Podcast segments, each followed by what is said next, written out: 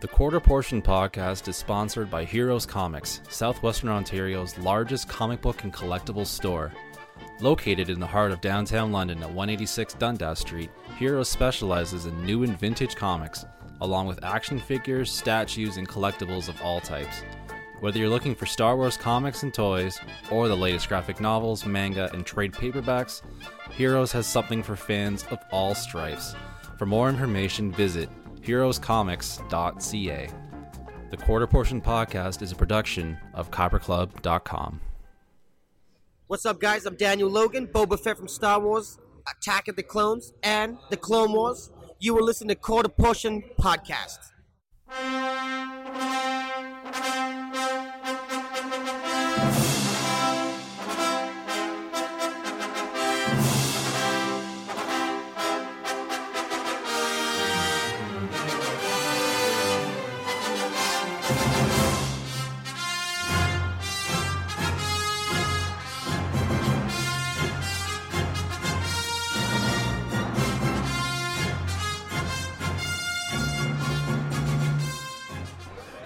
So Gomer, we finally have you here. You do. Off the cuff interview, man. Yeah, we wanted to have Gomer on the podcast pretty much since our first podcast. We mentioned a, a lot of the things that we mentioned on the podcast come back to gaming, specifically the old West End games, Star Wars RPG. And I started doing, I started role playing long before I met Gomer, but I didn't really know how to properly role play and gameplay until I met Gomer. Welcome to the show, man. Thanks, thanks. Happy to be here. Glad to have you. so we got long we had Comic Con. So he just stops by, and we've been planning to have you on for an episode for a while, but uh, now we got you here. Um, Chris, why don't you ask Gomer our standard question for Star Wars fans? Yeah, so our typical first question for a guest is what is your earliest Star Wars memory or like your first Star Wars experience? I think I already know what it is, Uh-huh. but you have to answer it. 22nd in line, 1977, Westmount Odeon Theater. Got my May the Force Be With You button and saw the first Star Wars. Uh, 11 years old. Wow. Yeah. 22nd in line in the city. 27 times I saw that. wow. what did you say? Remember, we were talking about this once, and you said uh, you read a review in the London Free Oh, Press. yes. What was there, what did, what did it there say? was a, in the London Free Press. There was a critic named Noel Gallagher, not the guy from Oasis, and uh, he said it was a spaghetti western in space and would not last in the theaters a week. So I believe the first Star Wars in London was something like 67 weeks or something oh like that. So he was wrong. yeah, It was a spaghetti western though. But he wasn't, he wasn't the only one who thought of that though at the time. Yeah. There was a lot of reviews. I think, I I think Mark Hamill has actually talked about some of the reviews he saw when he was coming out, and everyone wrote it off critically at first. But But there were here we are. people in the studios and in the, especially in the people making the movie that were going, "What are we doing? Like, is this ever gonna, is this ever gonna amount to anything?" And it turned out to be the biggest sci-fi, well, one of the biggest sci-fi creations of all time. Yeah, yeah. Yeah. 41 well, years people later, here forget that spaghetti westerns had Clint Eastwood in them. People like a good spaghetti western, and then you add Buck Rogers or Flash Gordon into it, or you know something. Yeah, it was like it was perfect, it was, and it was the perfect quest theme, right? Yeah. the fantasy quest story, right? Yeah. So It's kind of like I heard people refer to Star Wars in the past as like space fantasy or science fantasy, as well, it, to it totally fiction. fits the hero quest, right? Yeah. You know, the young guy doesn't Wizards know what he's swords. doing. He's got the guide. He's the wizard. The the evil bad guy. Yeah. It fits it all. But they did it so well. Yeah. Like that Star Destroyer at the beginning of the movie coming over in the theater. There'd never been special effects like that before. And they kept coming, right? Yeah. And it Never coming, stopped. coming. It's like, Yeah. whoa. Do you remember the remember the Family Guy one when it finally came over and it said Bush Cheney with the, the flags in the back? well, okay. Here's another one that we usually ask: of all the Star Wars films that have come out so far, which one's your favorite? Or do you have a favorite? Your Do I current have a favorite. favorite? I'd start with grouping the movies together. The first three are still my favorite. They kind of set the tone for it all. Um, there's things I liked about all of them. There's even a lot of things like I know people bash Phantom Menace, but when I first saw that, that it did have a bit of a feel Right. of the original Star Wars at first. But Which then, one? Phantom Menace. yeah, like there was that feel to it. But in my mind's eye, if Luke was going to turn to the dark side, it wasn't being pouty like Hayden Christensen.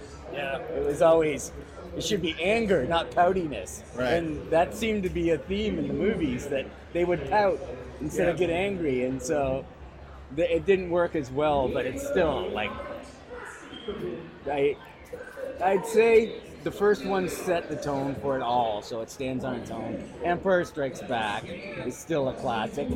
It was the first cliffhanger, mo- big cliffhanger movie, right? It was at a a theater. too. Like no one ever did that before. It was an Absolute cliffhanger. And like, I mean, it was a cliffhanger on a pretty dark note. Yeah, You know what I mean? Like the hero gets his hand cut off, and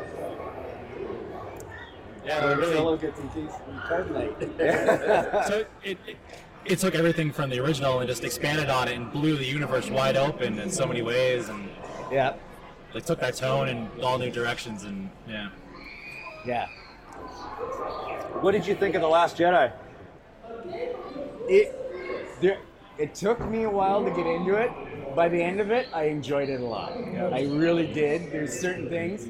Um, I didn't realize that he was force projecting himself until it was revealed, which really. And now looking back, either. I didn't there was some hints Yeah. there. Yeah. But that was it now, really. yeah. That just showed the extent of his power, right?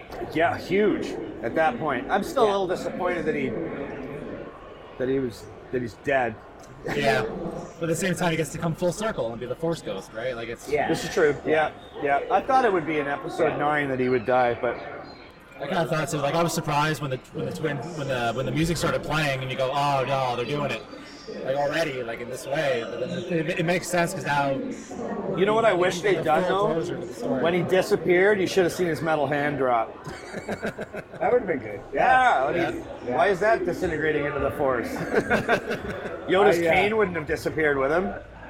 I, I don't know what to expect in the next one. I haven't been paying any attention. I don't want to know anything and see where it goes. That's the hard part with us because we kind of have to start picking rumors apart. But Yeah. I mean, it- even when it's rumors, though, right? Like it's still doesn't mean it's gonna be true. Yeah. My my favorite rumor I haven't heard anything about in a while, and that was that Rey was actually a Kenobi. I really Heard liked that that. one, yeah. I liked that idea. I did too. Because they could go back to, uh, was it uh, Rebels? Yeah, yeah. Star Wars Rebels and Clone Wars, like the, the animated series, because Obi Wan had that that relationship with uh, Satine, yeah, yeah, who uh, who was the grandmother of who? Um, is she related to? Isn't there a Sabine connection there? Just with the Mandalorians. Oh. Yeah, just because of the same culture. There's another question for you. What do you think of uh, the the new Favreau series that they're producing, The Mandalorian? I don't know much about it. I've just been reading a little bit about it recently. So All they really announced so far are uh, a string of directors Yeah. And the fact that Jon Favreau is heading the series for Yeah, Disney streaming streaming channel. And I mean Favreau, we were talking about this last week when we recorded that it was uh, Favreau. He basically did the pilot for the MCU. oh yeah, You know, he did an Iron Man. the so first one that made worked because there was the Hulk before that, but the Incredible Hulk did it come out before Iron yeah, Man? Ed Norton came, which that came out before. He's come a long way from uh, the guy who pretended he was a uh, on Friends. Uh, the, Favreau? A U- Yeah. He wanted to be a UFC fighter, and he was a millionaire. Oh, I millionaire. remember that. that Yeah, he was dating Monica. Yeah, that's yeah. right. He kept getting the shit and then I heard he was directing, and I'm like, and he set this tone for the the whole MCU, like for sure. Oh yeah. And, and, and with the MCU elevating the like the genre so much, we owe all that to him as well, essentially, or a blind share of it. So Yeah, because there was all of the, the characterization as well. Like the special effects were great, but if it wasn't for the directing, which enhances the acting and the script, it would just wouldn't. Have, Oh yeah. yeah. Yeah, absolutely. When we did the, uh, one of the reasons I wanted to have Gomer on the podcast is to talk about um, RPGs.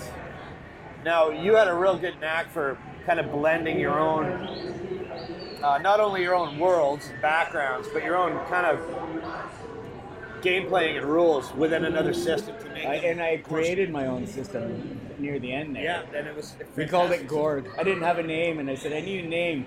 And someone looked at me and says, "Call it Gorg." I'm like, "What do you mean, Gomer's own role-playing game?" Gorg. That's a good acronym, yeah. I've still got a lot. I, I didn't get ever get a lot of rules down on paper, but I've still got all the and I've got all the, the sheets and everything to build them from. Well, I would always remember playing Dungeons and Dragons with you, and you would have things like, I mean, regular co- um, confrontations, you'd have initiative, and you either win, won, or you lost.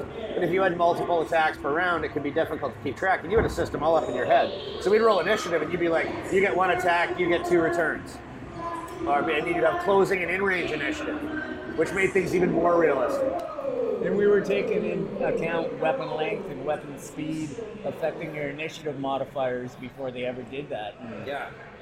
Some of it was from an old Dragon magazine that we took. Yeah, but you get you, you, you, you find what's useful, you add what's your own, and you get rid of what doesn't work. yeah. You know, that's why I want you to get back into it. You got to get another campaign going. Make it Well- Star Wars or fantasy. I don't care, man. Just do it. I could, I could do it based off the old stuff, but you might recognize the odd adventure a little. Bit. I wouldn't care. Because then it, it's just, there's so much time you put into it.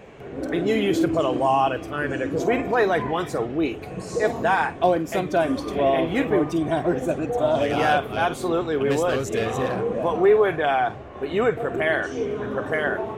I did a lot of background preparation, but I once designed an adventure, 54 pages. And the, the party avoided everything and went to the end of the adventure. and I'm like, ever since then, it all became about improv.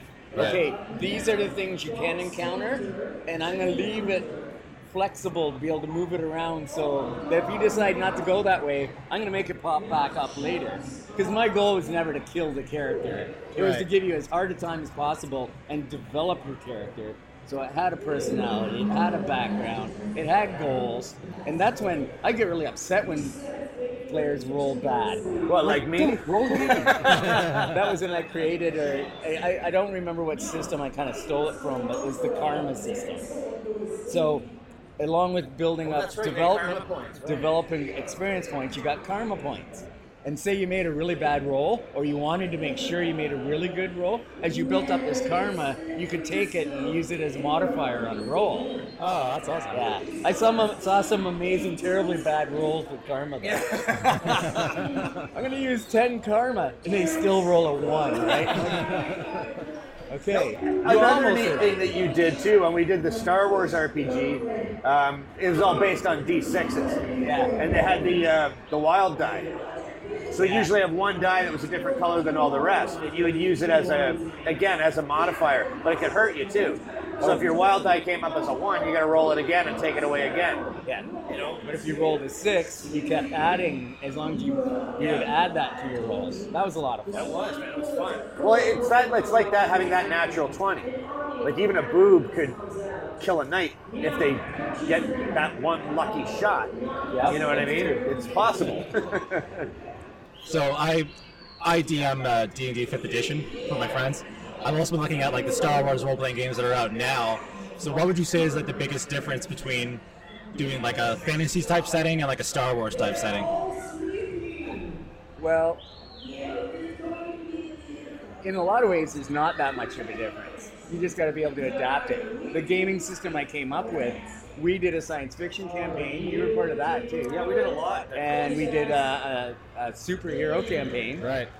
And we did a, a fantasy type campaign. And you just have to learn to modify the modifiers to fit it. And you know, you wouldn't have a, a Superman character because that's a ridiculous role, right? But Yeah. then you could have someone who's 10 times the strength of a normal human, things like that. So basically, like use the published setting as like a foundation and take it from there. Yeah. Yeah. Yeah. That's a cool I haven't even looked at fifth edition. I've heard amazing things about it though.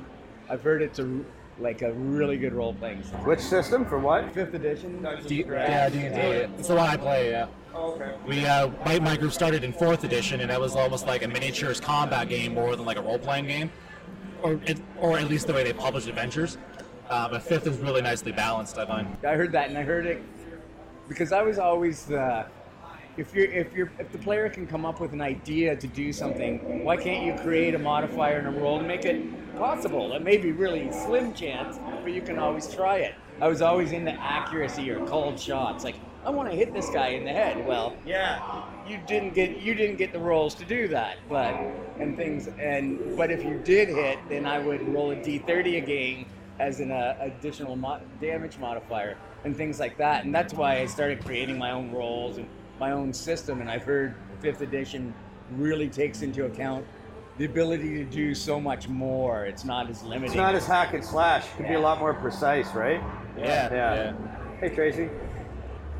Before we let you go on this segment, um, I want you to throw a little plug out to uh, to your writing, uh, the book that's out, and uh, anything you might have coming up the pipe.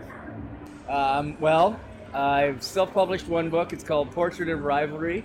When I wrote it 30 years ago, it was in the not too distant future, which is now past. So I had to upgrade a lot of technologies and things like that. Um, but it's mainly a slightly dystopian future with a lot of hope behind it. And if you want to take it right down to its roots, it's a superhero story, but it's also a story of a guy who has no idea who he is, and it's a search for identity. And then, the, I guess the main theme of it is the old classic romance triangle. Right. There's three main characters, and each one I hope at least has I hope has a little bit of real life realism to it. Well, I read it and I really enjoyed it, um, and I can see you taking taking another step. Uh, is, do you have anything else? I just finished the first book in a series I want to write, and it's called uh, A Strand of Grey, and it's about a grunge rock star who ends up on another world, a fantasy world that's been peopled by different tribes and groups from Earth over the last two or three thousand years. And in a way that they came together in different ways. So there's a group of Celtic barbarians showed up on this planet before a group of Romans, even though they were after the Romans on Earth history and uh, it's a big story of uh, discovery and a man learning that it's a hell of a job trying to get back home. I can't wait to read it, man. Is that one finished? Uh, it's in editing stages right now. I hope to have it out soon, and I've already started this second book in that series. Excellent. Okay, so Portrait of a Rivalry. Is, it, is there somewhere uh, people can order it? you get that on Amazon? Um, no, but you can order Portrait of a Rivalry off Kobo if you have a Kobo. And um, through my website, I still have copies that I can What's your website? Uh, the website is with my wife. It also combines all of our art. It's the Green Man and the, Guard- the Goddess.com. Okay, we'll put a link up. To, we'll put a link to that on our Show Facebook page yeah. and on our, It's our got a Kyber of Club our art page. as well. And We'll put a link up on the Kyber Club website and we'll put it up on the Facebook page. Portrait of Rivalry and a sequel to that coming, plus a Strand of Grey. No, the sequel to Portrait of a Rivalry That's is separate. on hold That's separate. indefinitely. so Strand of Grey, that's not the sequel. It's- that's no, just it's a separate and series. standalone about this. Okay. Yeah. Can't wait to see it, man. I still want my copy of Portrait of a Rivalry. I've got it for you, buddy. Okay, man. It's good to have you on the show, Gomer. Yeah, thanks Uh, let's do this again. Yeah. All right, man. Sure. Thanks. Thanks.